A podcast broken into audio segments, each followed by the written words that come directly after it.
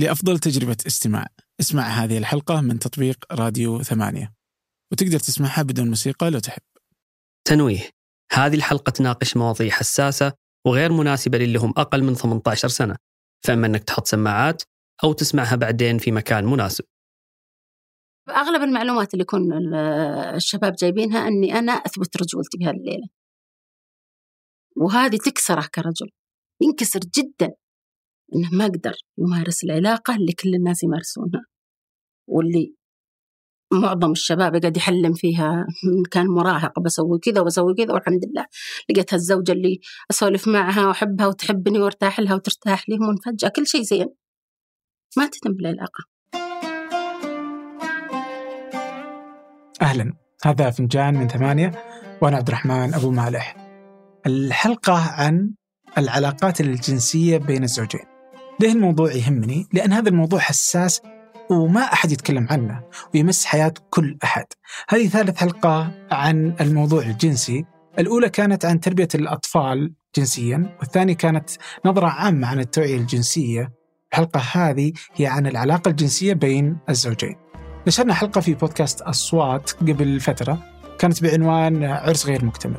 آلاف الحالات اللي كانت تعاني من مشكلة بسيطة جنسية تغيرت حياتهم رأسا على عقب بعدها اللي كان على وشك الانفصال واللي ظنوا أحدهم عقيم والمشكلة ضعف في المعرفة والوعي الجنسي فقط. والإيماني أن المحتوى ألهام والمفيد فوق كل اعتبار. طلبت من الدكتورة طرف المعمر استشارية نساء ولادة وطب جنسي للزوجين أن تكون ضيفتي في هذه الحلقة لحديث رفع الوعي بالثقافة الجنسية. لعلها تساعد زوجين لديهم مشكلة أو آخرين مقبلين على الزواج لفهم العملية. قبل أن نبدأ شاركوني ملاحظاتكم وراءكم ونقدكم واقترحوا أسماء أو مواضيع تهمكم تودون أن آه، نتحدث فيها على برنامج فنجان. راسلوني على بريد البرنامج فنجان ثمانية دوت كوم أما الآن لنبدأ.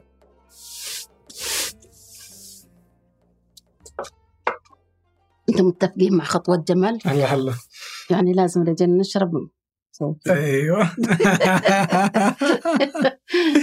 الله يعطيك العافية تعرفي تحبين خطوط آه، جمل؟ والله أنا ماني من اللي مرة حقين قهاوي عيالي مرة يموتون عليها آه. أنا دورني من القهوة السعودية والله زعفران وهيل الصبح وخفيفة خلاص هذه قهوتي الأصلية آه، القهوة السعودية إذا وجدت آه، تبطل آه، يبطل التيمم إيه، صحيح.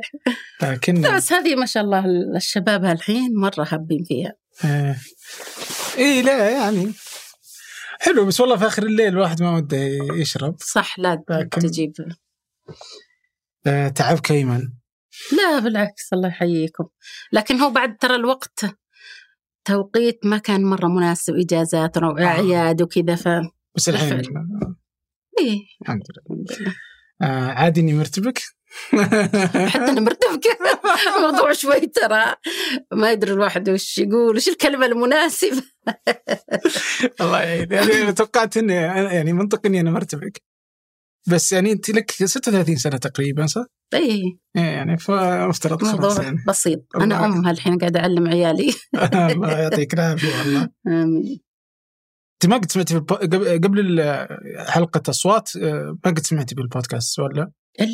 مم. إيه اسمع فيه فنجان كان. كان فنجان. الله. إيه كان رائع هذا جدا شرف لي والله. طيب آه، يعني هذا الموضوع قد تكلمنا فيه. يعني أدري بأهميته الصراحة شخصيا. و...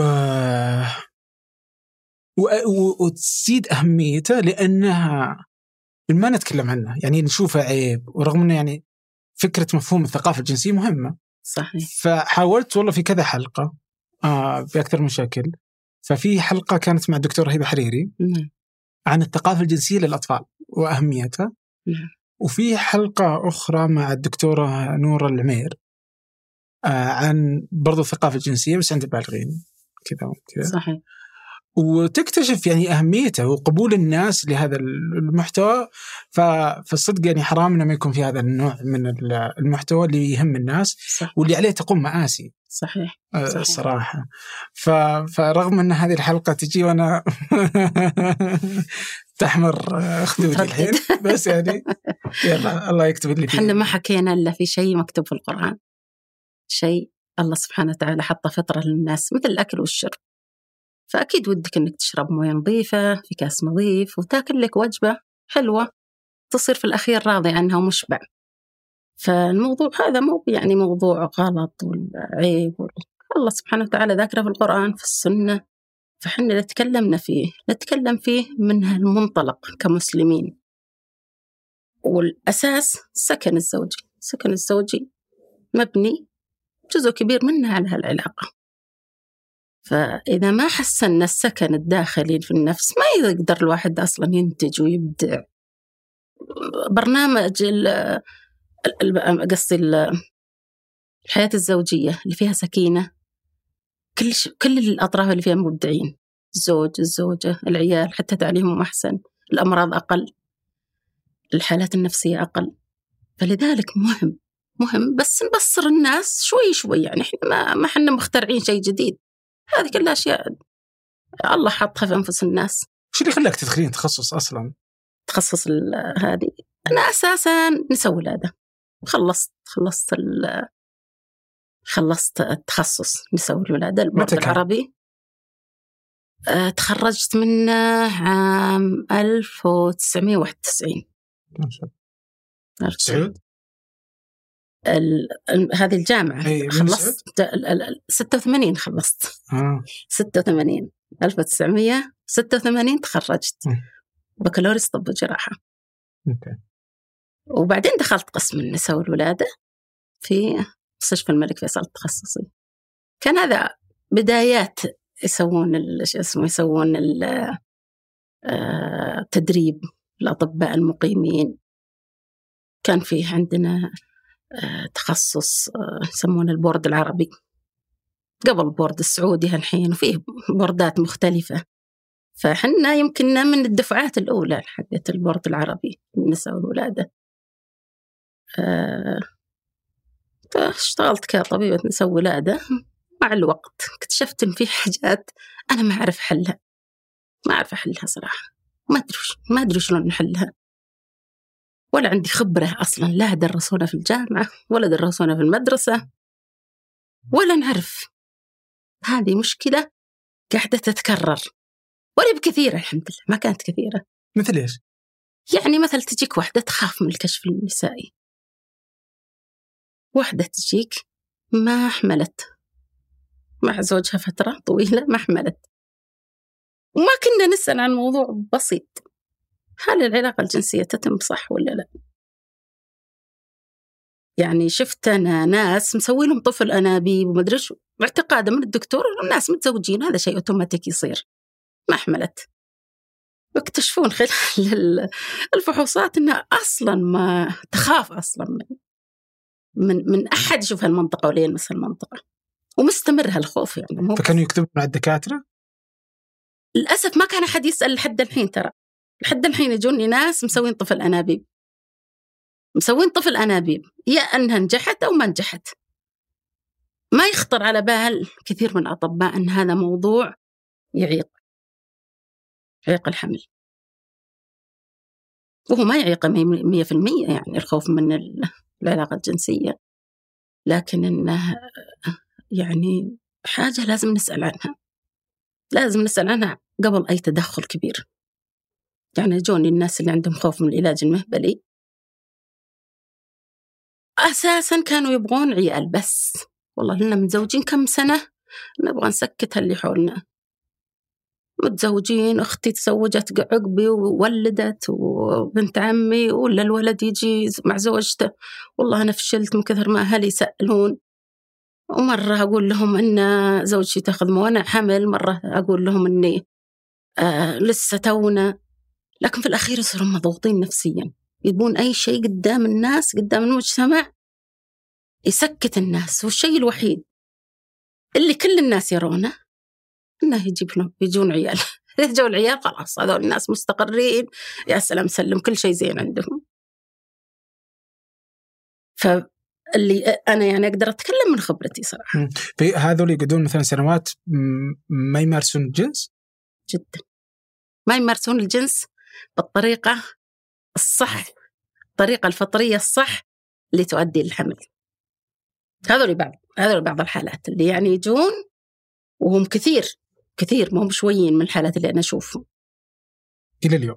إلى اليوم. طيب وش آه، أنت الحين نتكلم عن 30 سنة أكثر أو أقل. آه، من المما يعني من عياد يعني ممارسة يومية وتشوفين حالات يوميا وش اللي تغير عن قبل 30 سنة عن اليوم؟ كيف كان الوضع ذاك الوقت؟ الوضع هذيك الوقت كان عندنا دراسة زي ما تقول ال- روتينية ك- كأطباء. ندرس آه، تشريح جسم الإنسان كيف يشتغل. ما كان عندنا التعليم أن الجسم الجسم والتفكير النفسي. والاجتماعي أنه كله ممكن يسوي لك مشكلة. كان تركيزنا فقط على البدن. كان تركيزنا وهذا اللي درسونا بس بدن هذا فيه مرض يلا سوي عملية هذا فيه حاجة توجع عط حبوب. بس بالنسبة للمجتمع أول وش كانت ابرز المشاكل اللي تجيك؟ في خلال التدريب؟ خلال التدريب. أو بعد التدريب. بدايات. يعني في خلال التدريب حمل وولادة و-. وعقم. ومشاكل عامة يعني. لكن المشاكل هذه الجنسية جنسية. كانت تجي وأنا أغض الطرف. والله ما مشكلة الله يعينك ما أدري إيش. واللي تقول لي والله أنا منظولة واللي تقول أنا آه، شكلي آه، زوجي في بيننا ربط بيننا ما أدري إيش. على مفهومي الاجتماعي ذيك الحين أقول إي والله الله يعينكم. ما كنت يعني أعرف بالضبط كيف أعالج هالموضوع. في أغلب الأحيان شو نسوي؟ نكشف كشف عام والله شكلك طبيعي ما في شيء. لكن اللي تعي ولا تخاف ولا تصير تصيح وقت ال... وقت محاولة الكشف هذه نبدأ نشك وش فيها ليش؟ ومن هالحالات اللي جتني بديت أنا أفكر لابد إن في حاجة ثانية إحنا ما درسناها ولا نعرفها. ولا هي معروفة حتى عند الأطباء الكبار لأن إحنا مبتدئين تونا أطباء صغار تحت التدريب. تسأل أطبائك اللي فوقك اللي يعلمونك كثير منهم ما يعرفون. فيصير الواحد في دوامة يا ربي وش أسوي؟ وين؟ وش وش كيف أعالجهم؟ ف بعض الأحيان يقول لك ال- اللي فوقنا الطبيب اللي يد- يدربنا هذه مشاكل نفسية ودهم للطبيب النفسي يروحون للطبيب النفسي الطبيب النفسي يسمع ما يفحص ولا في شيء اسمه تشخيص إلا بالكلام يسمع وش يقولون هال هالزوجين وش يقولون هم نشخص حالتهم أو أوكي أنتم حالتكم كذا خذوا الدواء الفلاني. بس الدواء الفلاني وش بيعالج لك؟ مو معالج لك إلا يمكن بعض حالات الخوف البسيطة. لكن الربط الاجتماعي البدني النفسي للمشكلة ما يكون تام؟ لازم الإنسان اللي بيعالج اضطراب في العلاقة الجنسية لازم يمشي على ثلاث ثلاث أركان هذه ثلاث أركان. الجزء الجسدي مهم جدا كطبيب. آه عندك تخصص عام طب بشري وجراحة عامة هذه معروفة. البدن هذا هذا درسونا آه، آه، آه، مشاكل البدن وكيف تسوي كيف تسوي الجراحة وكيف تعطي الدواء المهدي والحاجات هذه. ارتباطها الاجتماعي. وارتباطها النفسي هذه عاد إلا ما شاء الله. قليل من الأحيان تلقى أحد يسمونه holistic approach يعني آه آه نظرة شاملة. علاج شامل شامل. أنت ما تجي الإنسان ويقول لك والله راسي يوجعني تعطيه حبة. قد يكون هالإنسان أصلا ما ما ينام زين ما عنده مخدة مضبوطة ينام عليها. قد يكون إنه طول الليل كل شوي أحد يصحيه. يا بزر يا زوج يا زوج آخر يا مدري إيش. فأنت الحين تعرف إن تعرف إن عندك صداع لكن لازم تبحث عن الأسباب. والله الرقدة عندك فيها خلل. العظم اللي هنا فيه خلل. الإزعاج اللي عندك واللي جايب لك قلة نوم وجايب لك جايب لك مثلا صداع متى مشبع من النوم. فالتفكير في أي اضطراب من الثلاث أركان هذه هو اللي أكيد بيجيب لك العلاج الصح. تتذكرين أول حالة عالجتيها من الاضطراب الجنسي أو المشاكل الجنسية؟ إيه. أول حالة كانت بعد ما بعد ما خلصت بعد ما خلصت التدريب جتني حالة وهي بنت واحد من الأطباء بنت طبيب جت من ثلاث سنوات متزوجة وما حملت طبعا سألنا الأسئلة العادية كيف العلاقة الجنسية كيف. تعرف في أشياء أخرى نسألها بس أنا بمفهومي كنت لازم نسأل هل العلاقة الجنسية تصير صح ولا لا؟ قالت صح عادي. أه وما سألتها فيه في أشياء دقيقة لازم نسألها لازم نسألها يمكن صعب الحين نتكلم فيها بدقة شوي. لكن لما جيت أفحص البنية عندها فتحة المهبل مصمتة كاملة مصمتة. ما فيه إلا فتحة صغيرة بسيطة جدا يطلع منها إفرازات الدورة الشهرية. فبديت أتساءل. أنت تقولين العلاقة الجنسية طبيعية؟ جبت زوجها طبيعي؟ طبيعي عادي لكن السائل يصير مكوب كله على الفراش. لما. ولما فحصت زين لقيت إنها هي أصلا عندها غشاء بكارة مسكر على المنطقة. ما في إلا فتحة صغيرة. الفتحه الصغيره هذه ما تدخل النطف ابدا ما تدخل النطف وقد تكون العلاقة جزئية يعني الإيلاد جزئي ما يصير كامل. لا هي تعرف ولا زوجها يعرف. فكان بالنسبة لي أنا فوز عند نفسي إني أبدعت. سويت لها عملية بسيطة وفتحنا لها المنطقة وصارت المنطقة متصلة الحمد لله الخارجي مع الداخلي. وبعد ثلاثة شهور جت الحريمة حامل.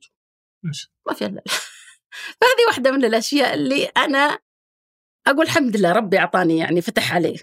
فتح. مع إنه أنا لما تجيني حالات مثل كذا أحاول أقرأ أدور أدور في. في, في الإنترنت أدور في الكتب أدور في الأشياء هذه. وتزامن هالوقت مع زواجي. هالوقت تزوجت. والله رزقني زوج الله يبارك لي فيه. محب للعلم. فكنا عادة نسافر الحمد لله سنويا. يعني نسافر مع العيال أو نسافر لحالنا كبداية. من أول ما تزوجت أنا جالي عيال الحمد لله. فكل سفرة نسافرها أكون مفكرة طول السنة أني ودي أتعلم شيء. وأكثر اللي ودي أتعلمه المشاكل الجنسية وكيف علاجها. فكنت أروح أخذ دورات من هنا في أوروبا في أمريكا في كندا. في في أي محل أروح له أحاول أشوف وين المراكز المتخصصة في هالعلاجات وأتواصل مع مع المسؤول. ويجون يقول الله يحييك تعال أقعد معهم أسبوع حضر معهم العيادات أسمع نقاشاتهم. فبديت أتعلم على شوي شوي. لأن الأصل مواضيع العلاقة الجنسية والرغباتها ترى ما هي حتى في العالم كله ما هي مرة واضحة. ما كانت واضحة. ظننت انه لأننا مجتمع محافظ و يعني يغلب عليه هذا الطابع خلاها تكون عندنا بشكل ما أقدر أقول لك والله إنها عندنا أكثر من من العالم كله. هذه مشكلة إنسانية. بين رجل وامرأة. ايا كانت علاقتهم. ايا كانت علاقتهم قانونية مسلمين غير مسلمين علاقة بين شخصين. هالشخصين هذولي هم اللي يحددون وش المشكلة اللي عندهم. لأن أصل الأمر فطري ما يحتاج أحد يعلم. ما يحتاج ما يحتاج أحد يعلم يعني حتى بعض الأزواج الحين يسألون طيب هلنا أول؟ كيف كانوا كيف ما عندهم هالمشاكل؟ أنا أقول والله ما أدري يمكن كان عندهم مشاكل بس ما حد يدري ما عندنا ما عندنا توثيق. بس أنا يبدو لي من ممارستي وشوفي هال هالحالات إنه عندنا فقرة بسيطة في حياتنا وتربيتنا قلة الثقافة الجنسية. عندنا لوحدنا ولا موجود برضه في العالم؟ موجودة في كل محل. موجود في كل محل؟ محل إلى الحين آخر مرة رحت لاجتماع في أمريكا آه، كانت واحدة من ال من من ال من الشركات اللي تعرض. كانوا جايبين مخدة زي يدخلوا اليدين فيها على شكل أعضاء تناسلية. نسائية. لأن الموضوع هو أصلا كان المجتمع كان الاجتماع عن الاضطرابات الجنسية. فأنا استغربت قلت لها ليش مش حاطين يعني عجيبة هذه ليش جايبين المخدة بهالشكل قالت تصدقين عندنا حريم ما يعرفون إن عندهم ثلاث فتحات. ما يعرفوا ما يدرون الفتحة وين يصير الإخراج منه وين يصير الولادة منه وين يصير الحمل منه. فأنا في ذيك طقت في راسي قلت الحين هذول اللي نعتبرهم مثقفين ومتعلمين لسه عندهم جهل في الموضوع. فالله لا يلومنا إحنا صراحة نعتبر نعتبر بالنسبة لهم متعلمين إلى حد ما. على الأقل عندنا دين عندنا قرآن. مهما كان الواحد في شبابه في طفولته يتعرض لبعض المعلومات هذه. متى قررت إنك تتخصصي في الع- العلاقات الجنسية بين الزوجين؟ هي ما تقدر تقول انها تخصص الحالة مم. يعني تخصصي كنساء وولادة عام مم. هذا جزء من الحاجات اللي كان ودي أعالجها ما كان في ترى شيء تخصص في علاقة جنسية لحد الحين البورد السعودي ما كانوا معترفين بال- بالتدريبات اللي أخذناها إلى الآن؟ إلى الآن توهم بادين يحطون فيه تخصص اسمه تخصص طب جنسي. كان كل طيب؟ تخصص الطب الجنسي صار فيها الحين مراكز معينة. مي عندنا طبعا لحد الحين ما صار عندنا التدريب الكامل. كل اللي عندنا آه، أطباء بولية أو نساء ولادة أو أطباء نفسيين منتمين لبعض ال- الجمعيات الطبية.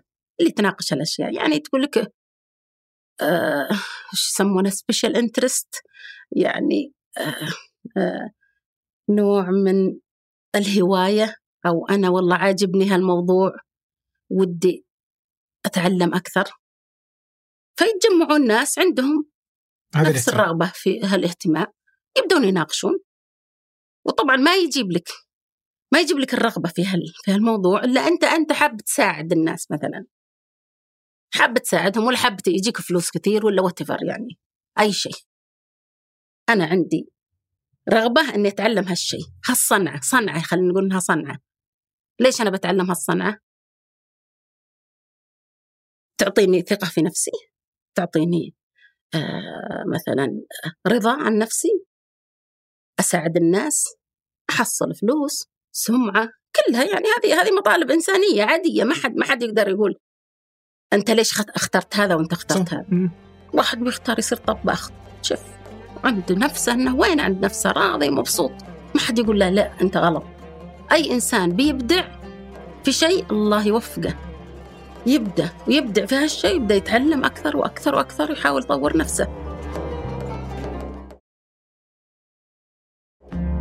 طيب آه، اليوم أيهم أقل آه، وعيا آه، بالعلاقات الجنسية رجال ولا نساء؟ كله كلهم؟ كلهم. يعني عندنا في المجتمع للأسف آه، اعتقاد. والاعتقاد هذا مساكين يعني الشباب يتوقعوا من هالاعتقاد إني خلاص أنا اللي مسؤول عن هالعلاقة. وأنا المفروض أثبت رجولتي وأنا المفروض ما أستحي. لكن مو بصحيح. الحين تجين البنيه لا هو رجال يعرف. قلت يا حبيبتي ليش؟ مو رجال يعرف. ترى مثلك جاهل. من من علمه؟ من علمه؟ الشباب اللي أشوفهم الحين مع زوجاتهم ما عندهم ترى ذاك العلم العميق الدقيق يعني والله شايفها وخايفة ومعليش تاركها خاف تتألم خاف يضيق صدرها. وهذا بالنسبة لعيالنا السعوديين عيالي أنا أقول هذول كلهم عيالي وبناتي. صراحة أحترمهم جدا. واكتشفت اكتشافات كثيرة في شبابنا. دائما أقول لبناتي ذكر كانوا يطنزون على الشباب السعودي بصروال وفنيلة ومدري ويش قلت والله تشو لو تشوفون هذول بصروال وفنيلة هني حطهم على رأسي. عيالي حبايبي هذولي لو تشوفون كيف احترامهم لزوجاتهم. يعني عندنا اجتماعيا مثلا. العلاقة الجنسية هي أساس كبير من أسس الزواج. خلاص هذا علمونا. علمونا لا أولاد ولا بنات. فيتوقعون اللي ما تصير بينهم علاقة جنسية كاملة أن هذول طول الوقت فيه مشاكل.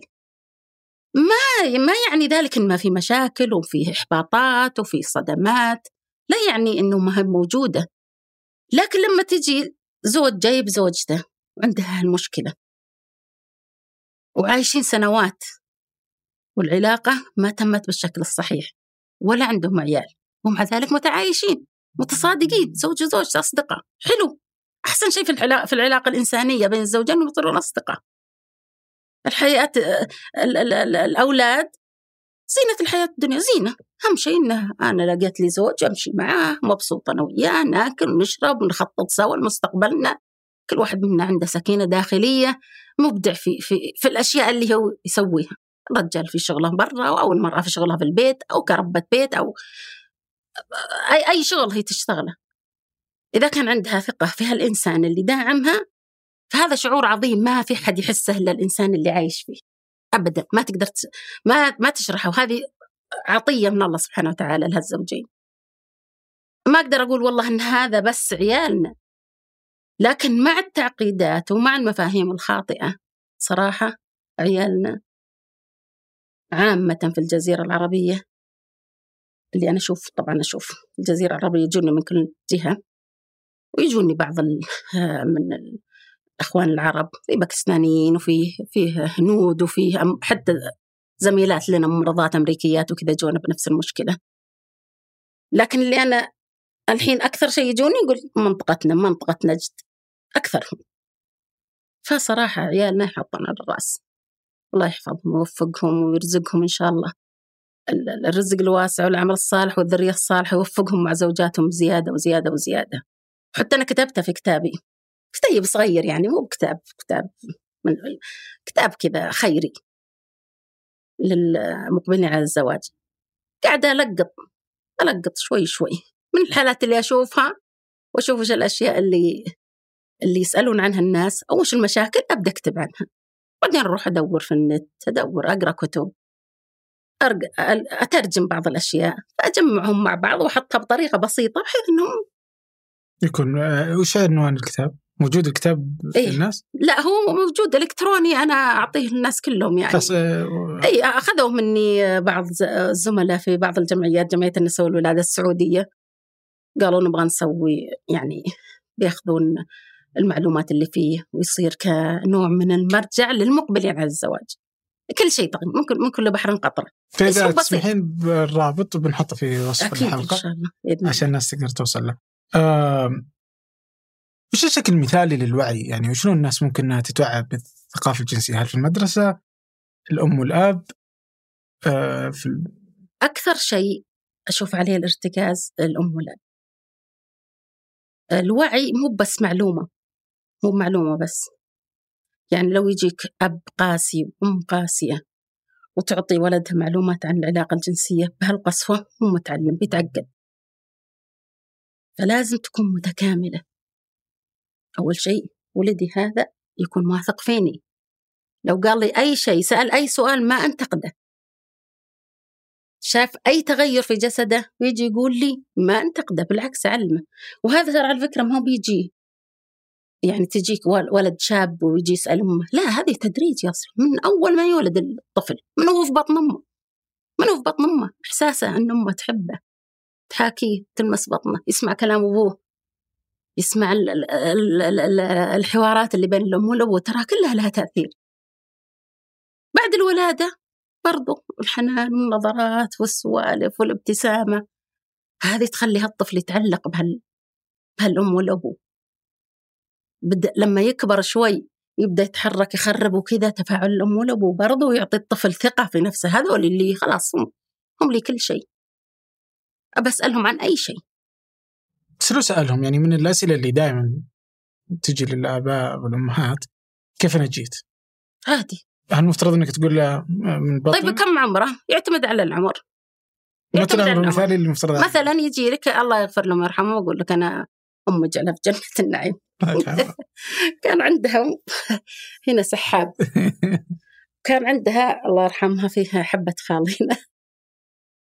أجيها على طول بعد الولادة أقول عشان ما تنسى. ماما وشلون ولدتي؟ قالت عادي فتحت السحاب يطلع من البيبي. وأجي أشوف النقطه قلت من هنا الولاد قالت إيه. الحمد لله ما ضرني يعني بس إنها كانت تقولها لي بطريقة بسيطة. ومعظم الأمهات كذا. هذا صح ولا خطأ؟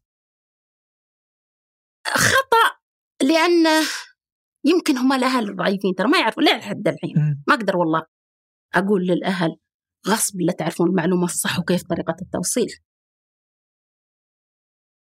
تربية الأطفال شيء يجي بالتدريج ولازم الواحد يتعلم. جاني سؤال ولدي ما عرفت ما عرفت كيف أجاوبه. سهل أروح أسأل. أت- أقرأ. ليه اليوم إحنا نقرأ كيف أعالج كيف أتكلم مع ولدي. عيالي نصهم اطباء كيف أتكلم مع ولدي؟ الطبيب في مشكلة جوحة كان يعني ما هو بعيب ولا هو بغلط إن الواحد يقرأ وي- وي- ويشوف كيف يطور نفسه.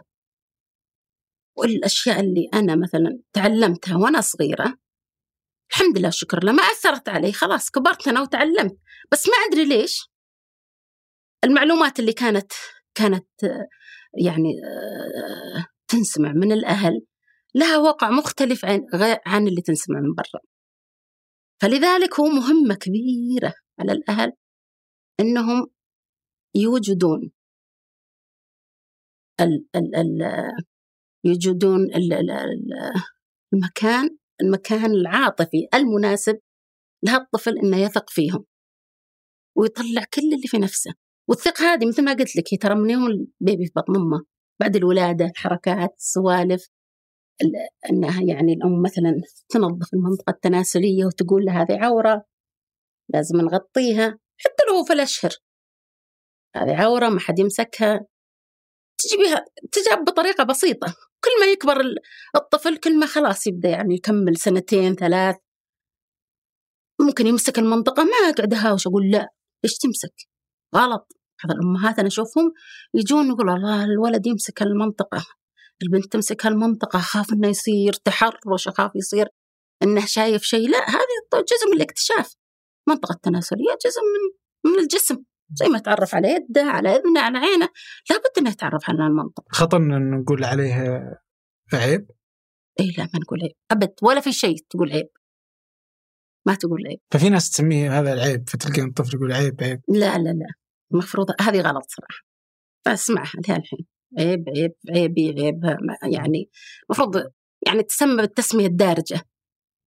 وأكثر تسمية دارجة اللي الله سبحانه وتعالى سماها العورة. هذه العورة. طبعا لما نجي نناقش المشاكل عن العورة لابد إن الواحد يشرح عاد بالتفصيل للناس اللي عندهم مشكلة. لكن كتعليم مبدئي للطفل هذه العورة حبيبي غطى العورة ما يصلح أحد يشوفها خاصة لما يكبر البيبي شوي تعدون سنتين يبدون يفهمون. ممنوع أحد يمسك هذه المنطقة هذه لازم نغطيها حبيبي الله يرضى عليك. لو غطيها ترى هذه جزء من العبادة حتى لو الطفل ما بعد تعلم العبادة ترى بس هالكلام اللي متكرر على الطفل يدري إن هذه منطقة خاصة. بس ما نقول له عيب.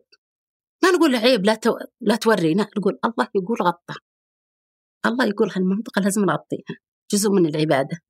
طيب لما متى متى العمر المناسب ان أجاوب الطفل آه، مثلا في الأسئلة الحساسة؟ لو تبدأ مثلا من كيف أنا جيت متى العمر المناسب إني أقول له الإجابة الحقيقية؟ يعتمد على ترى من طفل لطفل. بعض الأطفال نبيهين جدا يبدأ يسأل وحتى لو أعطيته أس... أجوبة مبهمة يبدأ يسأل فأنا أشوف إن الطفل يعني بيتعلم من إيش؟ بيتعلم مثلا أفلام كرتون، قصص.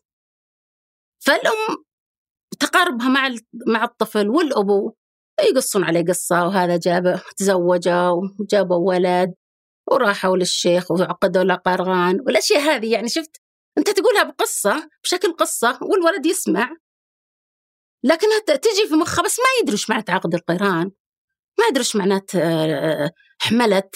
يعرف انها ح- حمل يعني جابت بيبي في الأخير. إذا بدأ يسأل شلون يا ماما جبتي الولد؟ شلون جاء شلون وشلون جاء في بطنك البيبي؟ في بعض الأحيان لازم أنت تعطي الطفل المعلومة الصح بطريقة مبسطة.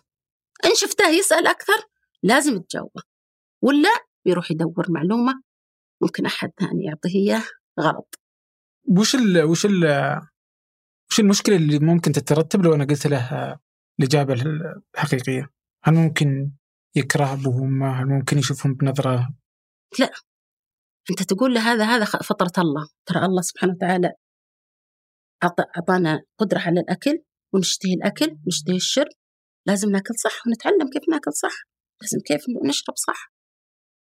الحمل والولادة هذه شيء كاتبه الله.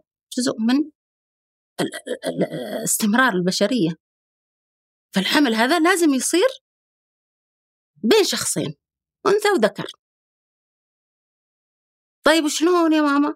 تنامون مع بعض ويصير؟ ممكن تقول إيه؟ خلاص اللي تزوجوا هذول يناموا مع بعض يصير الحمل. ممكن عاد يجيك طفل يسأل كيف؟ فلازم لا ما ت... ما ت...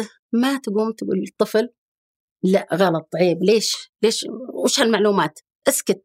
غلط ما تقول. آه. ابدا ما تقول. لو قلت لها الطفل هذا الذكي اللي قاعد بالفعل معلوماته تتطور بسرعة معناتها أنت اعطيته معلومة خطأ وأنت مسؤول عن المعلومة الخطأ. وعن تداعيات المعلومة الخطأ اللي بتعطيها لطفلك قد أنت تعطيه معلومة مبسطة بشكل مبهم وتشوف بيرضى بها. إلى يتوقف آه، فضوله يعني. في أغلب الأحيان بيتوقف فضولهم لأنه حاسس إنك أنت أصلا تحبه ومتقبله. أي شيء بيخطر على بالي ماما كذا بابا كذا حصل. فمهم جدا الأهل يصيرون منفتحين صراحة. منفتحين وحابين وقابلين عيالهم باللي هو فيه. بال- بأي شكل هو فيه. بأي كلام يقوله. كذا اللي ربيته. هو صغير ما يعذبك وهو مراهق ما يعذبك وهو شاب. وإن شاء الله ربي يوفقه ويتزوج ولا يصير فيه أي مشاكل برضه زوجية. لأنه شايف قدامه صورة صح للحياة الزوجية. كيف الزوج يعامل زوجته. كيف هالزوجين يعاملون هالطفل فصار خلاص تطبع. هذه الصح هذه الحياة الصحيحية. ما عاد إن شاء الله صاير لا عنده مشاكل نفسية ولا مشاكل اجتماعية. إلا ما يعني الله سبحانه وتعالى عاد يعني الله وفقهم.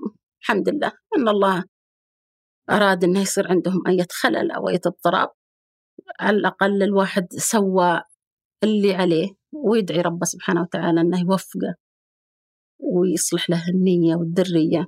وهذه يعني إحنا ما نسوي ما نقدر نسوي شيء من غير إرادة الله سبحانه وتعالى من غير الدعاء إن الله سبحانه وتعالى يوفقنا لتربية العيال التربيه الصح. طيب هذا هذا الشكل المثالي. إنه الأب والأم يكونون منفتحين نعم. آه يعلمونهم من يوم صغار آه أنت حتى تقولين في واحدة من المقاطع إنه السعادة الجنسية تبدأ من آه الثقافة الجنسية الصحيحة من الطفولة نعم. هذا الشكل المثالي بس اليوم أنت في العيادة أوكي وين الناس تتعلم صدق؟ ال- الناس تتعلم للأسف إيه. بعد الزواج متى تتعلم؟ لأنها صار في مشاكل ما دام الأمور ماشية ما حد يجي يسأل. لما يبدأ فيه اضطراب أو شيء من القبيل يبدون الناس يدورون من نروح له من أقرب ناس نروح لهم. خطأ إنه يبحث عن الإنترنت؟ في الإنترنت لا مو ابدا آه. ابدا ابدا. دائما أنا أقول للمقبلين على الزواج الحمد لله الحين يعني بالنسبة لنا في السعودية صار عندنا دورات كثيرة تثقيفية للمقبلين على الزواج.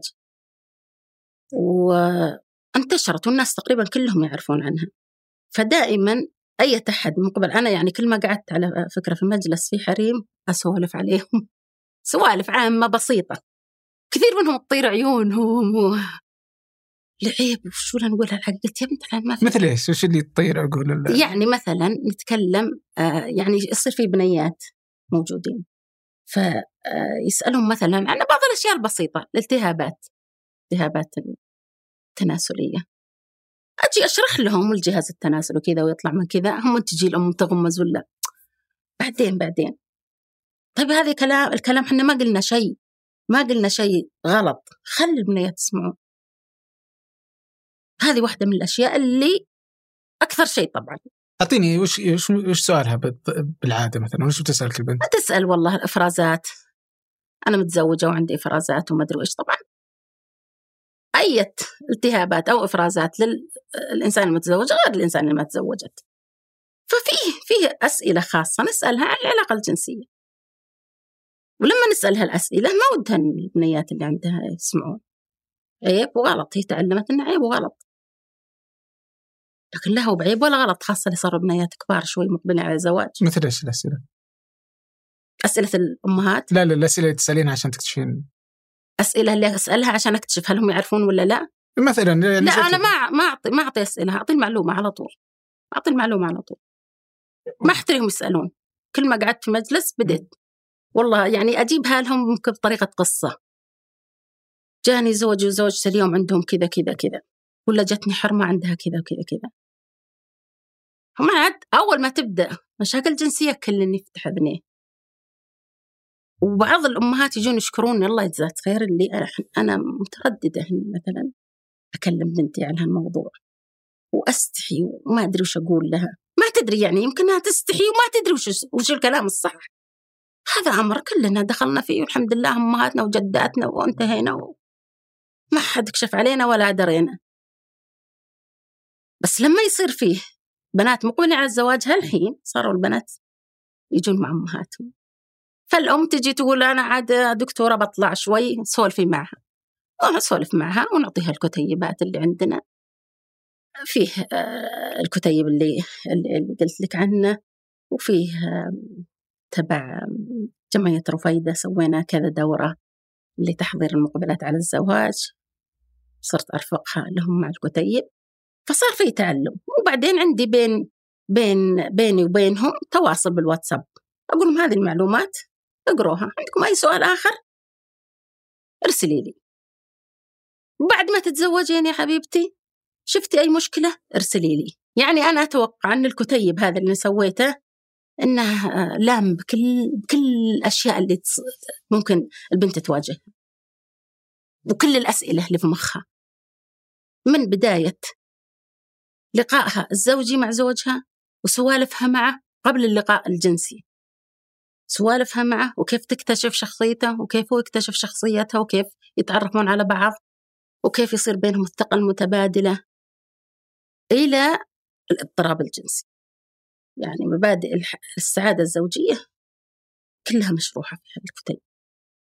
موانع الحمل الالتهابات آه، العلاقة كيف نحسن العلاقة الجنسية كيف نحسن الأداء وش المشاكل البسيطة اللي ممكن تصير. ترى كل هذا كلام سوالف معلومة. أقدر أقول لك أكثر من 90% من المشاكل اللي تجينا تنحل جلسة زي كذا. سالفة. نعلمهم إن هذا الصح وهذا طبيعي وهذا غير طبيعي وسوي كذا ولا تسوي كذا. تمشي حياتهم. مو بكل شيء أدوية وجراحة هل هل يعني ودك إنه نقدر نتكلم في أبرز المشاكل اللي تجي آه، في العيادة عندك بشكل متكرر فنقدر ناخذها نشرحها عشان الناس تعرف. آه، في الوقت الحاضر. أقدر أقول لك في خلال مثلا 20 أو 25 سنة. تخصصي اللي قاعدة أنا أطور نفسي أصلا فيه على حسب ما أشوف من مشاكل مشكلة واحدة مغلقة جدا للزوجين وهي قد ناقشناها من قبل مع الأخت آه، روان الفريح عرس غير مكتمل. العرس الغير مكتمل أنه كما هو متعارف عليه في المجتمع وفي القرآن هي الدخلة. ليلة الدخلة دخلتم بهن. الدخلة اللي متعارف عليها ما هي بالعلاقة الجنسية السطحية أو الكلام أو الخلوة لا. دخلة مختلفة. وهي العلاج هذه الجزئية من العلاقة الجنسية هي اللي أكثر شيء الحين أنا مركزة عليها والمشاكل عندنا فيها. الخوف من العلاج المهبلي اللي يؤدي إلى تشنجات مهبلية لا إرادية تعيق العلاج الطبيعي. هذه أكثر شيء يعالجه لما نقول تشنج مهبلي وش وش تعريف؟ خليني أقول لك السيناريو وش يجي تقريبا. بنت عندها معلومات عامة عن العلاقة الجنسية لكن مع هالمعلومات في تخويف. مثل ما عيب غلط لا تقعدين كذا لا توقفين كذا. آه فيه حاجة في المنطقة اسمها غشاء البكارة. غشاء البكارة هذا لازم تحافظين عليه. مو بلازم أنا أقول للبنت غشاء بكارة وهذه يعني أصل غشاء البكارة هذا يعني كأطباء حنا يعيقنا في بعض الأحيان. شلون؟ يعيقنا أنه يكون قد يكون هو سبب لصعوبة العلاج. ما نخليه هو الأساس للزوج المقبل على الزواج أو هالبنية أنه والله هالدخلة هذه معناتها الغشاء هذا لازم ينفتح لازم يهدم. فطبعا عندك القصص أشكال وألوان. عن ليلة الدخلة هذه وش يصير فيها؟ أول على وقتنا كانوا آه، بعض المسلسلات يوقفون عند آه، غرفة العريس والعروسة عند الباب بالمسدسات وبالمنديل يحترون المنديل الأبيض يطلع. تصور يعني كيف كيف موضوع مثل كذا موضوع خاص قدسي كيف يصير والعالم قاعدين يتسمعون لك من وراء. بالرشاشات والدنيا بيسوون يعني الاحتفال بهاللحظة اللي فيها إثبات لرجولتك أنت يا ولدي وإثبات العفة البنت بإيش؟ بشوي دم يطلع. هذا تعريفنا الاجتماعي للعفة للأسف. وهذا غلط 100% غلط. والبنات بناء على هالمعلومة يخوفون إن هالغشاء انتبهي لا يجيه شيء. فالتخويف هذا يخليها تتخيل عاد أشياء كثيرة منها هالمسلسلات ومنها الزميلات مع بعض يحكون في الموضوع. ترى ليلة الدخلة متعبة ترى ممكن تتشقق المنطقة تراها زي تدخيل خنجر في العين ترى بيصير نزيف ترى ممكن يدخل في محل ثاني غير المنطقة الطبيعية. فطبعا حد كل المعلومات هذه كلها خلاص متركزة في المخ. تتزوج البنية. زوجها حبيب وهو يحبها وهي تحبه ومتفاهمين وكل شيء زين. وبعضهم أصلا يصيرون عارفين وش دارسين كذا كلهم بعض زميلاتنا بعضهم طبيبات نساء. ممرضات حق أخصائيات علاج طبيعي. لكن المعلومة اللي في المخ وانت تعلمتيها من الطفولة يا البنيه وانت يا الرجال متعلم معلومات. لما تجون تطبيقها على أرض الواقع تصير صعبة. لا شعوريا يصير فيه خوف هذا هو أول شيء من معلومة غلط تؤدي إلى رفض هال هال هالفعل الرفض ليش؟ انه والله في حاجة بتدخل في هالمنطقه بتشقع بتألم تجيب نزيف فوش بيصير؟ يصير عندك نوع من رد الفعل المعاكس إن الطريق هذا أصلا اللي يجيب لي هالمشكلة أصك عليه فتصير البنت يا تسكر رجولها يا تحاول تبعد في خلال آه في خلال العلاج تبعد. ممكن تجيها حالات هستيرية من الصراخ تضرب زوجها تدفه. لا شعوريا في ذيك اللحظة. فالتشنج المهبلي اللا إرادي عبارة عن سلسلة من هالتفاعلات. فكرة غلط تؤدي إلى سلوك غلط إلى مشاعر غلط.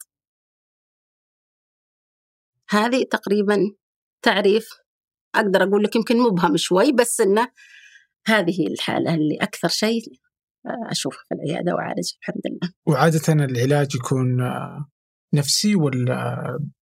العلاج عدة عدة أشياء نسويها.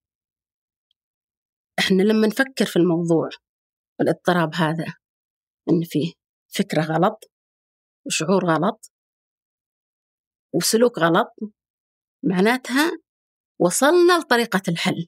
علاج معرفي سلوكي. أقول لك إياها مثل بسيط. سواء رجال ولا حرمة يقولوا لك ادخل في هالطريق ترى ظلام بين بين هالأشجار ولا بين هالغرف بيطلع لك شيء ترى.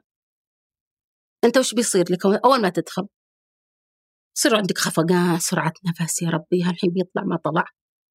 يا إنك ترجع بسرعة تركض يا إما إنك تركض في الطريق ذا وأنت خايف. فنفس طريقة الخوف هذه أو الإحساس بالخوف هو نفسه اللي يحصل للبنيات. ما عندها الجرأة أنها تواجه. هالخوف تقول بجرب خليني أجرب. يجون يقول والله أنا أنا أبغى أجرب تجي بنية هي وزوجها. هي ما عندها مانع. تحبني. ما وتخطط ونخطط وبنسوي كذا اليوم بنسوي ليه جاء وقت العلاج فجأة تنقلب. ما عاد تقدر. لأن الفكر اللي عندها في المخ أنه بيصير فيه ألم أو بيصير فيه تشقق أو بيصير فيه أي شيء من هالقبيل تمنعها من التطبيق. فهذا أكثر شيء اللي أعالجه. فأعالجه علاج معرفي سلوكي تصحيح المعلومة وبعدين تعليم الوظيفة الجنسية وتعليم الجهاز التناسلي وين الفتحات وين العضلات وكيف إزالة التحسس المهبلي. إنه ممنوع اللمس ممنوع الشوف يعني لازم نخليهم على شوي شوي برضو يتفرجون على المنطقة. أول شيء شرائح آه، شرائح تعليمية كمبيوتر أنا عندي كمبيوتري وفي شاشة ثانية عشان الأزواج يشوفون. نشرح لهم الجهاز التناسلي. وبدقة وين المحل؟ اللي يصير فيه العلاج وكيف يتم العلاج بالطريقة الصح. هذه ما تقدر تشرحها لأي أحد. إلا ناس عندهم مشكلة. طبعا في المقبلات على الزواج المحاضرات اللي أسويها أحاول أشرح لهم بدقة هذه هذه العلاقة لأن المشاكل اللي أشوفها منها كثيرة.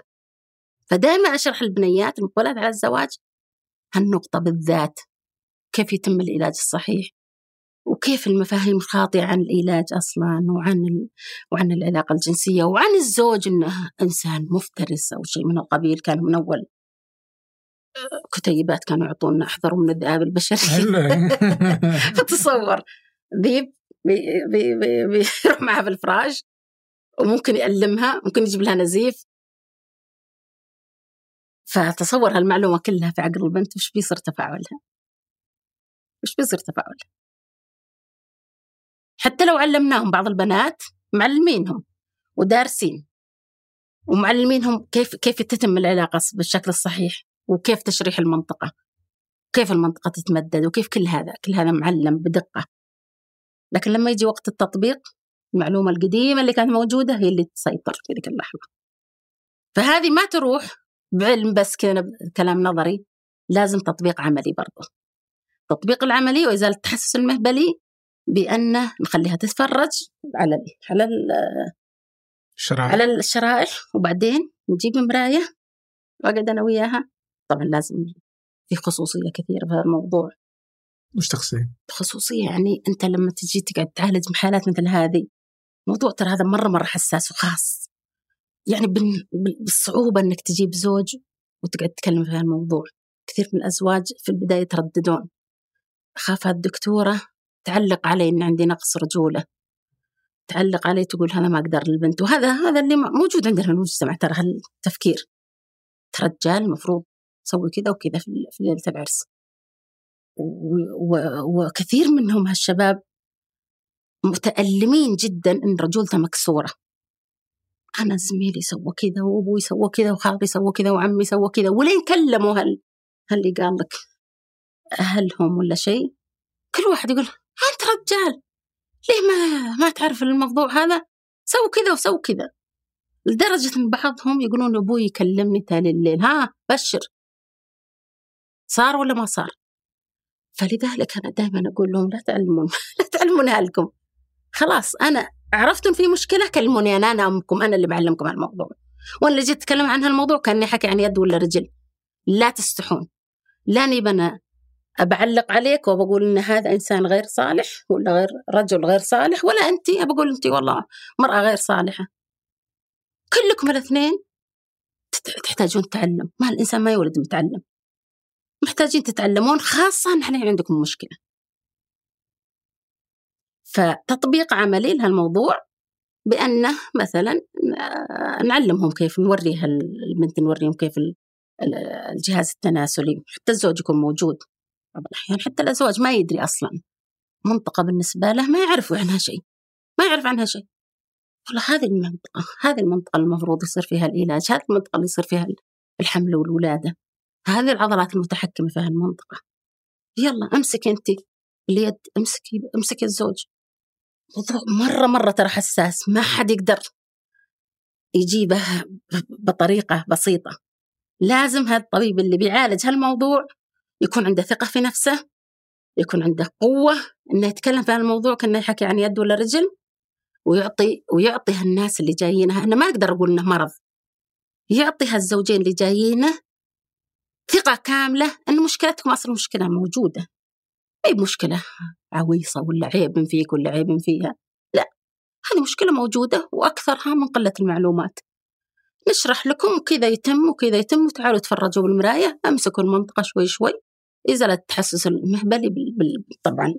لازم المخ المعلومات اللي صارت في المخ غلط تخلط عن طريق السمع والبصر واللمس وتجربتها مع زوجها. هذه لازم ندخل معلومات صح بنفس الأحاسيس. شوفي بالمراية المس بالإصبع جربي أنت ما حد بيغصبك على شيء.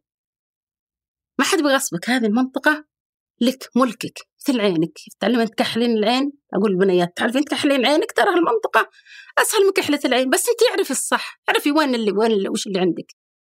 اعرفي إنك مثل هالأشياء اللي شرحت لك الطبيعية تعالي نكتشف هي عندك صح ولا لا. تأكدي منها. فطبعا بعض البنات وبعض الأزواج يتفاجئون أول مرة نشوف المنطقة كذا. أول مرة يصير عندها الجرأة تحط اصبعها في هالمنطقة. يعني بالنسبة لهم إنجاز عظيم. إنها تحط اصبعها في هالمنطقة يجيك نوبة من البكاء الهستيري اللي ما. فرح. تصور انهم بعضهم يعني لهم أشهر وسنين وهم يحاولون. حتى اللمسة ممنوعة. يعني البنت يجيها مرة خوف شديد. فأول مرة تمسك المنطقة أول مرة تدخل أصبعها في هالمنطقة وتتعرف عليها وتلمسها وتدري إن في فتحة. تدري إن الفتحة هذه أصلا متمددة. ما هي بفتحة يعني فتحة هي تعرف إن في طفل يطلع من المنطقة ثلاثة كيلو. بس مين متوقع إن في حاجة مين متقبلة نفسيا في حاجة بتدخل في المنطقة فلما هي على شوي شوي تحت إشرافي أو إشراف اللي المتخصصين في المجال يصير في تطبيق عملي. وبهدوء وبثقة وحب ويكون عندك وقت وقت كافي كطبيب. ويكون عندك محل مناسب مو بيطق عليك مريض ولا ممرضة تفتح الباب ولا تصك هذا كله يعيق العلاج. فأنا أشوف أنه ال- ال- ال- إمكانية توفير هالثلاث نقاط أنك أنت تكون طبيب عندك سعة صدر عندك صبر. تحسس ال- ال- اللي قدامك هذولي بالذات لهالموضوع هذا ترى لأنهم كلهم صغار. تحسس هل هل هل اللي قدامك إنك أنت ترى أنا يعني أنا أمكم ترى بساعدكم في الموضوع الموضوع هذا حساس. متى راح تكلم أمك ولا تكلم أبوك؟ حتى لو كلمت أمك ولا أبوك مساكين الناس ترى معلوماتهم بسيطة. دائما عندهم إن لما ما تتم العلاقة الجنسية صح إن في أشياء روحانية. والله هذا نفس هذا مربوط هذا مدري إيش فتلقى كثير منهم في البداية يروحون ل... ل... ل... ل... مشايخ وكذا. مشايخ وكذا. ما يقولون عيب غلط. لا مو بغلط هذا قرآن الحمد لله الواحد يستشفي بس إنه للأسف بعضهم يعني بعض ال- المعالجين الشعبيين أو القراء ينظرون لهال- هالموضوع إنه بالفعل روحاني. إيه ما يدري. ما ما ما في عندنا أصل نقاط واضحة. كيف إنك تكتشف هذا مرض نفسي ولا ولا غير نفسي أنا للأسف الموضوع هذا ما أعرف عنه كثير فمعلومتي عنه هي المعلومة اللي أسمعها من أهلنا وأولين طيب متى على الزوجين إنهم يزورون الطبيب؟ إذا في أي مشكلة أي مشكلة؟ أي مشكلة في العلاقة الجنسية قصدك. العلاقة الجنسية إيه. يعني مم. هي عندنا مشكلة واحدة اللي أنا أشوف إنها مهم جدا الأزواج يتكلمون فيها وي... ويخلونها بسيطة بيناتهم. وهي الصراحة بين الزوجين. البنت تستحي من رجلها تخاف منه. كثير بعد الحريم البنات كذا. والزوج عنده معلومات ما أدري من وين جايبها من المجتمع وذا ويتوقع الحريم كلهم زي بعض. فتلقى كثير من البنات تستحي وتخاف وما تطلع مشاعرها ما تطلع احتياجاتها. ليه يا حبيبتي ما تتكلمي مع زوجك؟ والله خاف يقول من جبتي هالمعلومة فلما تصير المشاكل تتراكم كثير من الأحيان تجي البنية أو تتصل بالواتساب ولا شيء عندي والله المشكلة وش الحل؟ كثير من الأحيان أقول تعالي أنت والزوج لأن المشكلة هذه جنسية. عمل واحد محتاج لشخصين. لازم كلكم تفهمون. معظم المشاكل اللي تجي عندنا من مفاهيم خاطئة. مفاهيم خاطئة. وش أبرز المفاهيم الخاطئة؟ المفاهيم الخاطئة أول شيء أنه المنطقة هذه مثل ما قلنا في البداية منطقة عيب أحد يشوفها. عيب أحد يلمسها. لو لمست ترى بتسبب ألم بتسبب نزيف. هذه أكثر شيء في الحالات اللي أشوف متشنج المهبل اللا إرادي. أكثر المعلومة اللي البنات ماخذينها في مخهم مخوفهم منها العلاقة هالكلام اللي سمعوه من قبل سواء سمعوه عن طريق الأمهات عن طريق الزميلات في المدرسة عن طريق آه، قصص يقرونها مسلسلات فهالمعلومة هذه أكثر شيء يواجهنا طيب بالنسبة الحين هذا بالنسبة للمرأة بالنسبة للرجل وش سواء المعلومات تقولين مدري وين جايبها وش إيه؟ وش عادة تكون هذه المعلومات؟ أغلب أغلب المعلومات اللي يكون الشباب جايبينها أني أنا أثبت رجولتي بهذه الليلة. وهذه تكسره كرجل ينكسر جدا إنه ما قدر يمارس العلاقة اللي كل الناس يمارسونها واللي معظم الشباب قاعد يحلم فيها كان مراهق بسوي كذا وبسوي كذا والحمد لله لقيت هالزوجة اللي أسولف معها وأحبها وتحبني وأرتاح لها وترتاح لي فجأة كل شيء زين. ما تتم بالعلاقة. وموضوع مثل ما قلت خاص مرة ودقيق ما يقدر يحاكي فيه أحد. حتى يمكن لو يحاكي واحد من زملائه أخاف أخاف زميلي ينظر لي نظرة إني ما رجولتي ناقصة. كيف ما قدرت على بنية صغيرة؟ كيف؟ رجال أنت قوي أنت عضلات وما أدري إيش. فتلقاهم زي ما كنت دائما أوصفها لهم بكاء بصمت. متألمين داخليين داخل نفسهم هالزوجين ولا يدرون من يحاكون. حتى الأصدقاء في بعض الأحيان ما يعطونك الدعم الكافي. لأنهم وين الأصدقاء هذول تعلموا من المجتمع. وعلى فكرة هذه مو بس عندنا في السعودية في كل محل كل محل هالنظرة.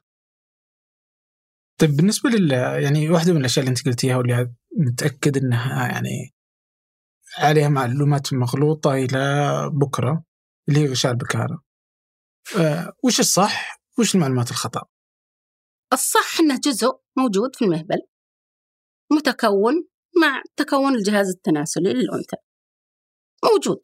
قد يكون هالغشاء كامل موجود حلقة كاملة وموجود. قد يكون ما الله خلق لها غشاء. يعني هو خلينا نتكلم عن الناحية التشريحية وكيف ابتدأ أصلا تكون هالغشاء. في خلال تكون الأنثى في بطن أمها يمكن في خلال الثلاثة شهور الأولى يجيك أنبوبة المهبل كيف تتكون؟ فيها جزء خارجي جزء داخلي. الجزء الداخلي تسهيل المعلومة يجي من, من عند البطن يعني. غدد ومواد آه، والعضلات اللي موجودة والأغشية مرنة جدا. يلتقي مع الثلث الأخير منه واللي جاي من الجلد. الجلد هذا وش متكون منه؟ تكون منه يعني بالنسبة للولد أو البنت متكون منه؟ الأغطية حقت الخصيتين أغطية الشفرات للبنت. فالمنطقة هذه اللي جاية من الجلد تلتقي مع منطقة ثانية جاية من البطن. هذه منطقة لينة وهذه منطقة ناشفة ناشفة. جلد. زين؟ فيه عدة عوامل تفرز في جسم البنت تخلي هالالتقاء بين هالقناتين ينفتح. يعني عادة تصير زي كذا مثلا. تجيك المواد هذه وتفتح المنطقة على شوي شوي. قد تاكل اللقاء الملتقى هذا كله تصير فتحة مستمرة مع الخارجي من غير أي عوائق وقد تكون فتحة دائرية وحلقة. هذه بصعوبة يكون اختراقها أو أنها تكون سهلة. في العلاج الأول تنفتح ويصير منطقة ممتدة من هنا لهنا. الغلط الوحيد اللي أنا أشوفه وكثير من الناس يفكرون فيه أن غشاء البكارة لازم يكون موجود في كل بنت ولازم يحس به الزوج وهي تحس به. وهذه غلط الفكرة هذه غلط مية المية. وانظلموا فيها بنات كثير. بعض البنات عندهم غشاء رقيق. بسهولة أي ضغط عليه خلاص ينفتح. بعضهم عندهم جزء من الغشاء. هذا وين بيجيب ألم؟ وين بيجيب نزف منه؟ بعضهم عندهم غشاء كامل بس من نوع المطاط. يصير علاج بسهولة ولا ينزل دم. فمسألة النزيف أو الدم مسألة مب مب يعني اجتماعية أكثر ما هي ما هي طبية. بس قديش مفترض إنه يكون طبيعي؟ يعني 80% من ال... من الأزواج مفترض يصير في نزيف ولا هو نادر انه يصير نزيف؟ لا مو بنادر هو الأغلبية. الأغلبية؟ الأغلبية. الأغلبية ان في غشاء بكاره وحلقة كاملة ما تنفك إلا بالعلاج الكامل لأول مرة. في علاقة جنسية كاملة. هذا هو صح هل يحس الزوج؟ هل تحس الزوجة؟ هل لازم ينزل دم؟ ما ينزل دم هذه؟ كلها ما لها ما لها دليل علمي. ما لها دليل علمي. طيب آه ودي أروح إذا تسمحين ودي أعرف آه يعني عندنا التشنج المهبلي واحدة من الاضطرابات نعم. الجنسية. آه وش أبرز المشاكل غيرها الجنسية عند الطرفين سواء إذا أخذناها للرجال مثلا؟ آه أغلب الشباب اللي يجون مثلا يصير عنده ضعف قلق الأداء. فيصير يا ضعف انتصاب يا قذف مبكر في البداية. وهذه كلها لأن في تركيز تعليم أنك لازم تؤدي هالحاجة لأنك أنت رجال. فيصير قلق والله لازم أسوي لازم أسوي. من كثر القلق يصير يفقد الانتصاب أو يصير قذف مبكر. فبعضهم على يعني على حكاية المشكلة هذه بالذات. آه، يلجأ الشاب اللي متزوج حديثا. وعنده مشكلة في العلاج يروحون على طول طبيب بولية. يعطيه مواد آه، تساعد على الانتصاب أو تشيل القلق. قد يكون مشكلة مو منها أصلا من البنت اللي خايفة. محاولات محاولة حتى البنت تجي تقول لا هو السبب. ليه يا حبيبتي هو السبب؟ هو رجال يعرف. المفروض هو اللي يحاول. بعضهم حتى البنات يرفضون العلاج. تجي مع همها لا تخلي الدكتورة تفحصك لا تخليها تفحصك لا تخليها تسوي شيء. هو رجال لازم يعرف حتى الأم تجي مع, نفس المعلومة. لين نبدأ نشرح لهم نشرح للولد نشرح للأم والأبو اللي جايين معهم تلقى معهم جيش برا العيادة مساكين بعضهم. فيبدون على شوي شوي يتقبلون هالموضوع. وفي بعض الحالات لحد الحين معين معين أبد البنات إن لا ما يمكن إني أنا أنفحص أو أتعالج. هذه مسؤوليته. لكن الحمد لله هذه ترى حالات قليلة جدا. أغلب الحالات اللي يجون زوجين ما حد يدري عن مشكلتهم سمعوا إن فيه مشكلة. والله يجزاكم خير بودكاست حق عرس غير مكتمل خلى الناس يتثقفون وكثير جوني. بعضهم لهم سنين آخر شيء من ثلاثة شهور جتني واحدة قالت والله توني أدري إن في حالة اسمها كذا متزوجة من عشر سنين. طب هذه وين؟ وما رحت الأطباء إلا رحت بس هذه تقول لي أنت دلوعة آه، وتهاوش رجلي أنت ليش ما تقدر عليها؟ أنت مدري إيش وأنت لازم تصبرين ولا ترى بيطلقك. فالتعليقات اللي مثل هذه ما هي بتجي من طبيبة واحدة. من عدة تلقى الواحدة رايحة الخمس ست طبيبات نساء ولادة. وبعدين يقولوا لها موضوع نفسي. طيب موضوع نفسي وين أروح له؟ موضوع الناس عندهم موضوع نفسي يعني نفس. شيء روحاني. يروحوا المشايخ أدري إيش ممكن يقرون عليهم. في اغلب الأحيان ما يطيبون لأنه هو عبارة عن خوف لازم تشيل الخوف. معلومة غلط لازم تنشال هالمعلومة الغلط.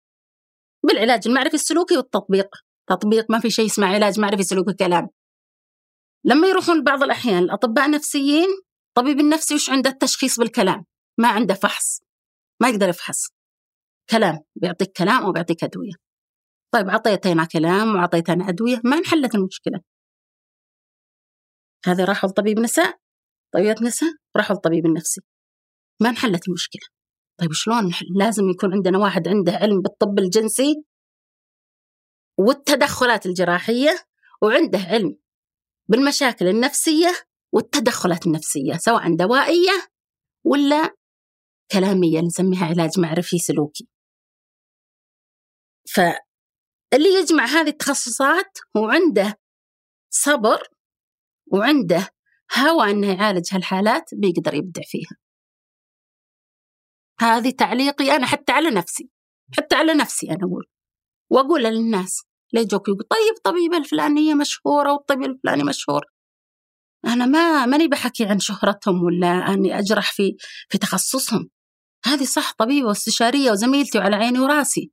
مبدعة في في الحمل والولادة والعمليات وكذا لكن تجينها حاجة دقيقة زي كذا هي لا أصلا لا درستها ولا عندها وقت تشوف ولا عندها المحل المناسب. وأجي أشرح عليها. لا ما أشرح عليها. طيب كان المفروض تعرف المفروض تعرفك. مو بكل يعرفني. أنا يعني إلى حد ما يعرفوني زملائي على شوي شوي بعد صاروا يتعرفون علي. زملاء زميلاتنا النساء والولاد لما يجيهم حالات صاروا يحولون لي. بعض الزميلات والزملاء في الطب النفسي صاروا يحولون لي قبل ما يعطونهم علاجات. وبعضهم إليها الحين يعطونهم علاج ورجعي لي بعد ثلاثة شهور ستة شهور. تاخذ العلاج. مرة تطيب. لازم العلاج يكون مركب من عدة حاجات. علاج بدني اجتماعي نفسي. طيب متى يعرف مثلا إذا أخذنا الرجل متى يعرف إن إن هذا قلق أو إنه هذا مرض؟ بالنسبة مثلا لضعف الانتصاب ولا سرعه القلب يعني شفت هذه الأشياء يعني في معظم الأحيان هو يقوس على قدراته قبل الزواج. قدرات اللي قبل الزواج مثلا يعرف ان عنده رغبة رغبة كويسة وعنده انتصاب و... فلما يجي خلاص هذه امرأة أنا كنت أحلم طول طول عمري إني أصير مع إنسان احبها وأرتاح لها. ليش ما كمل الموضوع؟ يعني هو شيء فطري أغلب الأحيان شيء فطري يدري شيء غلط. وفي معظم الأحيان لأنه هو متعلم غلط معلم غلط دائما يتهم نفسه. لكن مع تكرار هالمشاكل بدوا حتى الاطباء البولية. بدوا يتعلمون فيه مشكلة ثانية. فيه مشكلة ثانية وهي الطرف الآخر. ما نركز بس على هال هال هال الزوج يقول والله أنت عندك ضعف انتصاب عندك قلق أداء. قد يكون عنده تكون من الصدمات المتكررة. هذه سهل برضو علاجها. مو لازم يكون علاج دوائي. عشان كذا العلاج الزوجي مهم جدا في الحالات اللي مثل كذا. ونقول لهم من البداية من أول ما يجون الأزواج سواء عنده ولا أنا أعطيهم المعلومة. فبعضهم بالفعل يقول صح والله يا دكتورة أنا الموضوع هذا عندي. آه تجيك مثلا الزوجة تشتكي؟ والله الزوج خلاص ما عاد يعني ما عاد له رغبة في العلاقة الجنسية. ما عاد له رغبة. لما تجي تسأل في في في, في التفصيلات الرغبة ليش ما جت؟ عنده حاجة معينة في مخه يتوقع أنها تصير ما صارت. طيب خلينا نجرب المرة الجاية. المرة هذه مستحية خايفة ما عندها علم. مرة ورا مرة أشهر ورا أشهر سنوات ورا سنوات خلاص. الصدمات هذه تكونت. صار حتى لو كانت الأمور سهلة وخلاص البنت تعالجت أول ما يبدأ أخاف تصيح أخاف تسكر جولها أخاف تدفني أخاف مدري إيش. خلاص تضيع تضيع الدورة الجنسية الصح اللي متواصلة. بالتفكير الغلط. فبذاك الوقت نعالج الرجال بنفس بنفس الطريقة علاج معرفي سلوكي قليل من الأحيان نحتاج الأشياء دوائية. طيب آه بالنسبة لقبول يعني إذا أخذنا واحدة من المشاكل اللي هي قبول الشريك بالآخر سواء هذا وهذا قديش تؤثر على العلاقة الجنسية؟ آه تقبل كشخصين. اي يعني بما أن كثير من الزواج اللي يصير في السعودية هو أو يعني في المنطقة اللي هو برضو آه آه أمك تختار لك يعني. إيه. فعادة أو أنه هذه محجوزة لفلان. فعادة ممكن يصير عدم تقبل أي من الطرفين للآخر. نعم. كيف يأثر على العلاقة الزوجية أو العلاقة الجنسية؟ آه كثير من الأحيان لما ما يكون في تقبل من البنت أو من الولد أصلا ما يصير فيه.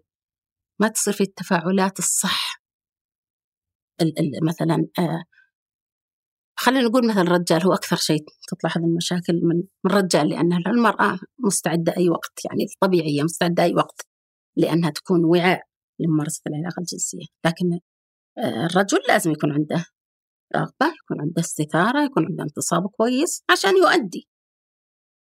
آه، فلما يكون مثلا الرجال هذا ما هو بشايف هالحرمة أنها جميلة أو مغرية أو كاش منها أو خايف منها أو أي شيء. خلاص ما لا لا لا تسلسل العلاقة الجنسية اللي تبدأ بالرغبة والإثارة والانتصاب والوصول لمرحلة اللذة كلها تصير متكسرة.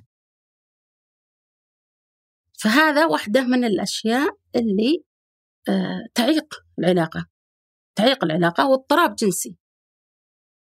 هل أنا ما أديت هالعلاقة لأني ما أحب هالمرأة ما تقبلتها أو عندي أنا مشاكل أخرى.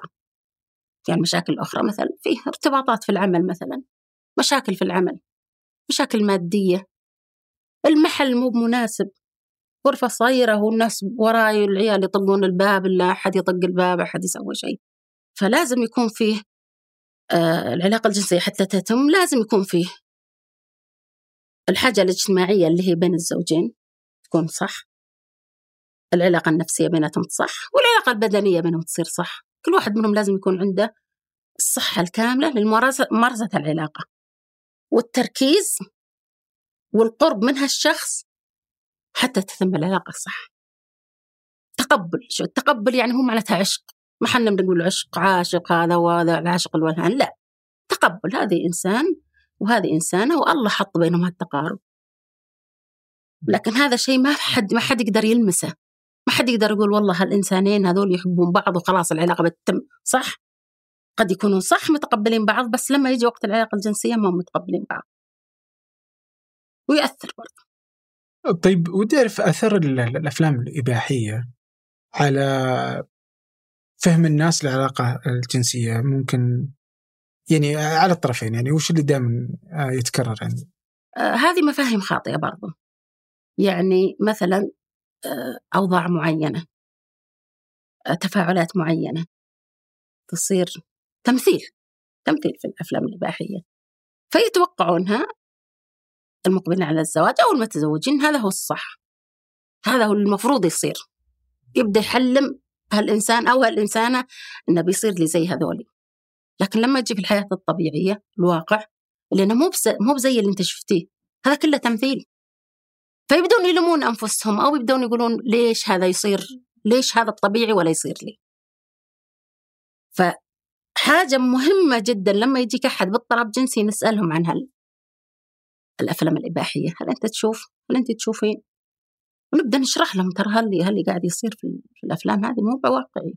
مو هو اللي صحيح يصير بين الناس. كم نسبة الناس اللي تتوقع أن الأفلام اللي يصير في الأفلام الإباحية هو واقعي؟ ما عندي والله. يعني بس تكرر عليك يعني؟ بس إنها مثلا من الحالات اللي شفتهم الخوف من العلاج المهبلي آه، أقدر أقول لك أكثر من 50% من البنات يقولون حنا مثلا شفنا هالموضوع أو سمعنا عنه وهذا اغتصاب مو بهذا الطبيعي. اغتصاب هذا.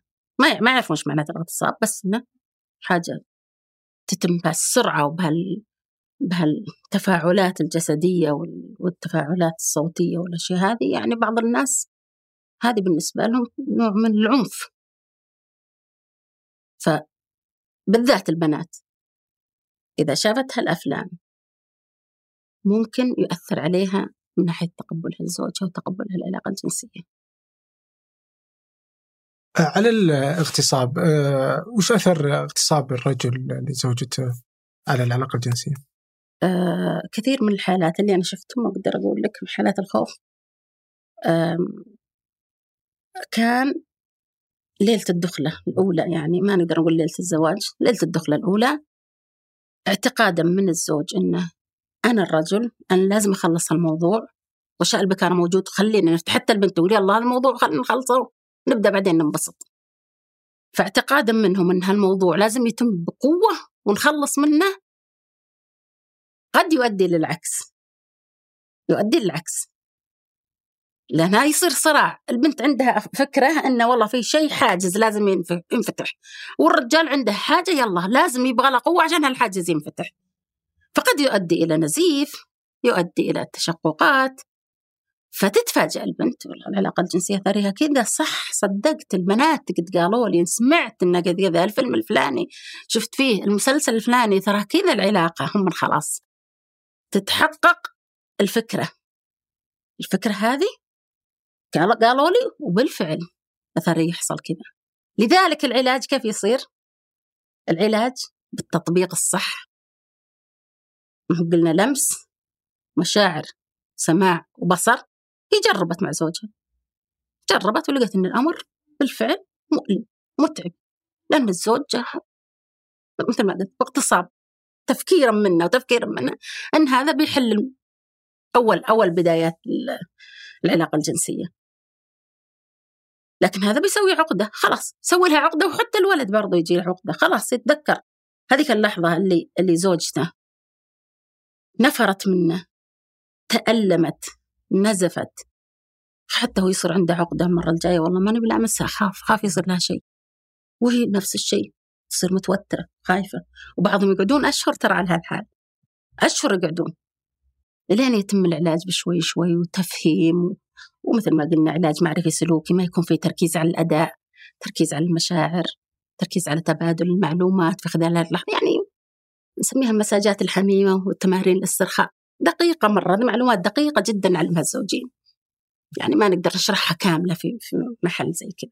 طيب بالنسبة للختام فيه دراسة جريت على 260 مرأة في جامعة الملك عبد العزيز آه، في ما بين فبراير 2007 ومارس 2008 خلال سنة تقريبا ولقوا أن نصف النساء آه، تعرضن لتشويه الأعضاء التناسلية هذا 2007 2008 وهذا موجود عربيا يعني في منطقة الشرق الأوسط يعني بشكل أو بآخر اللي هو ختان النساء. نعم. كيف الوضع اليوم؟ هل لا يزال ختان النساء موجود في السعودية؟ بالنادر. نادر. بالنادر نشوفه صح بالنادر.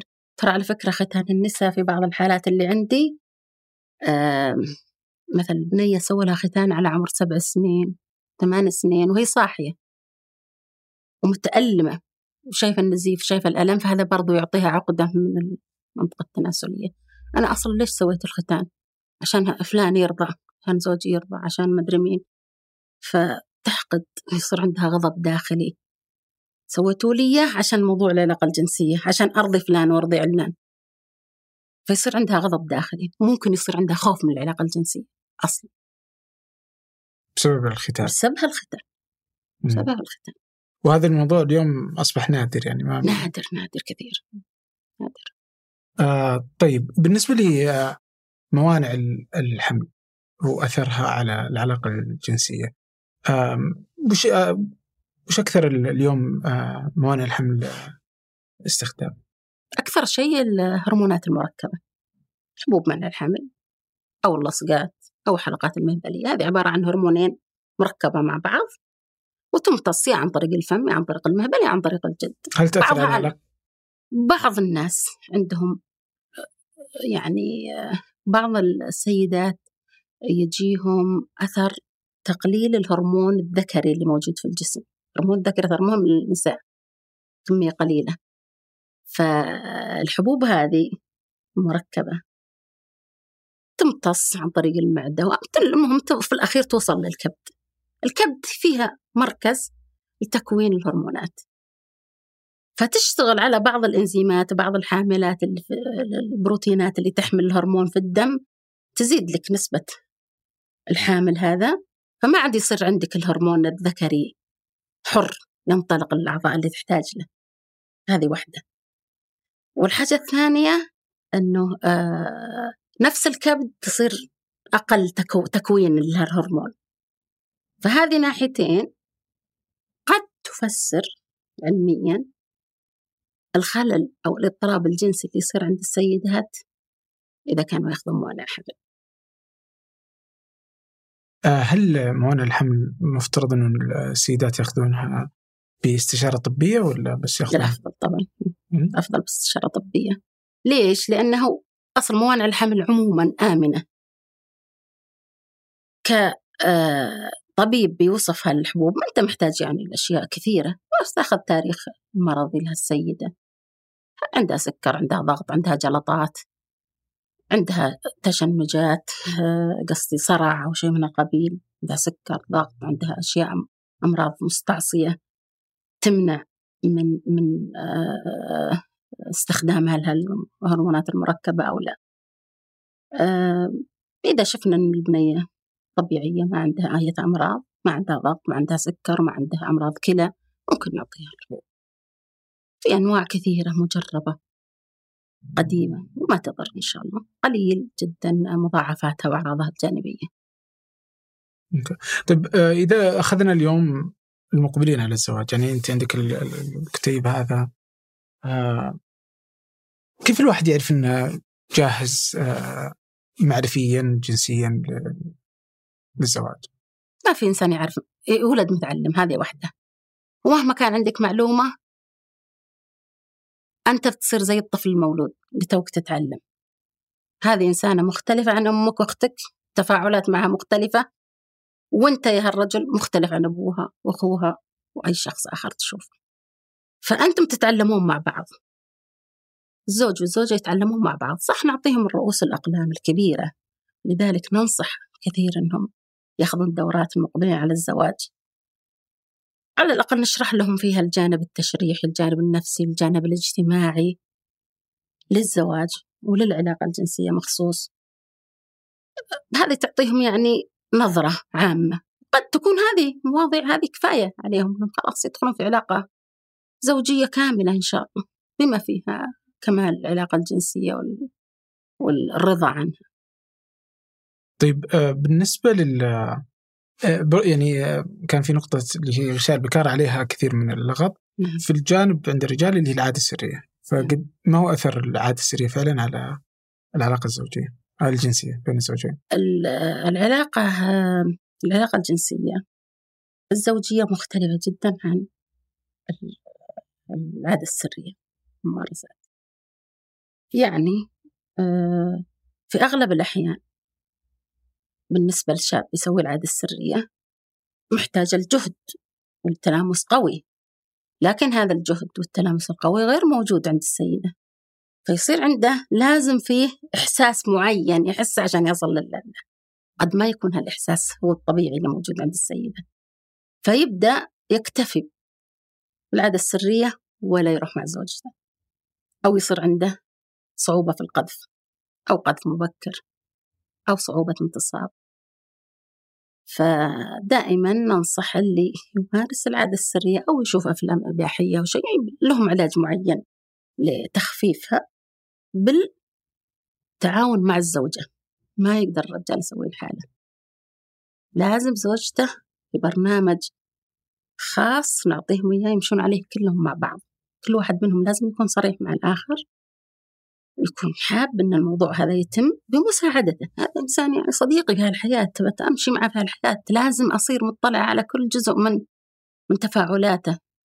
خاصة إذا كانت التفاعلات هذه ما أقول لك يعني يلا يا رجال تعال كلم حرمتك إنه يصير كذا وكذا. لا. كل إنسان له أسراره الخاصة ولا ننصح أبدا إنه مثل الزوج يجي يقول زوجته إني أسوي وكذا وأسوي كذا مارسوا حياتكم طبيعي. لما تشوفون فيه اضطراب ممكن تبدون أنتم بطرق بسيطة من قراءاتكم من اطلاعكم والله وش السبب هالمشكلة؟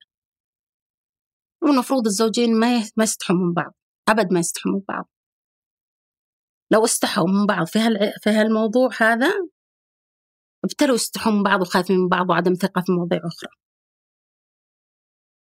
طيب بما إنه العلاقة يعني هي بين الطرفين فكيف كيف ممكن يعرف الطرفين رضا الآخر؟ الرضا عن العلاقة الجنسية لازم ينسأل عنه الشخص لازم. يعني ما أقول مثلا زوج والله عساك مبسوط وما لك يعني هي في تفاعلات معينة تصير طبعا تبين الإنسان هذا مستمتع. المتعة الوصول للذة لا تساوي الرضا على فكرة لا تساوي الرضا عن العلاقة الجنسية أبدا. في ناس يوصلون لكل هالمراحل بس بعد ما يخلص تجيه نوبة بكاء نوبة ألم نوبة إحساس بالذنب. فهذا مو براضي. الرضا عن العلاقة الجنسية ترى ما لها علاقة كبيرة بالوصول للذة الإحساس بالعاطفة الإحساس بالقرب من هالشخص. الإحساس أنك أنت وهالشخص أو هالإنسان هالإنسانة قريبين من بعض. في كلامكم في لمساتكم في مساجاتكم الحميمة. كل واحد منكم حريص أن, ألو... أن الثاني يوصل لمستوى معين من الاستمتاع. هذا بحد ذاته كافي. طبعا بالنسبة للأزواج الرجال إذا ما وصل للمستوى معين من من اللذة في العلاقة الجنسية بالنسبة له ما تعتبر علاقة كاملة. لكن هذا غلط. غلط. العلاقة الجنسية في كثير من الزواجات خاصة الكبار في السن ترى ما فيها علاج وفيها. لمسات كلمات حلوة أحضان قبلات هذه هذه تعتبر علاقة جنسية. مو بلازم يصير في يعني واحد كبير في السن مثلا. صار عنده ضعف انتصاب أو صارت البروستات سووا له عملية وصار عنده خلاص فقد للعضو التناسلي تقريبا شبه فقد خلاص ما عاد يشتغل. هل هذا معناته أنه خلاص هذا معاق جنسيا؟ لا. غير معاق فيه الجزء الكلامي جزء اللمسات المساجات الحميمة كلها تعتبر علاقة جنسية بين الزوجين. الله يعطيك العافية. أجمعين. شكرا جزيلا. حياك الله. شكرا لكم. شكرا لأمل السعيدي وأسيل عبد الله في إعداد هذه الحلقة وفي التنسيق أيمن الحمادي وخلف الكاميرات ياسر الغانم مدير التصوير هادي مأمون وفي الهندسة الصوتية محمد الحسن. وفي التحرير عدي عيسى وإنتاج أصيل بافرض وفي الإشراف على إذاعة ثمانية سحر سليمان. هذا فنجان أحد منتجات شركة ثمانية للنشر والتوزيع. ننشر كل الإنتاج بحب من مدينة الرياض.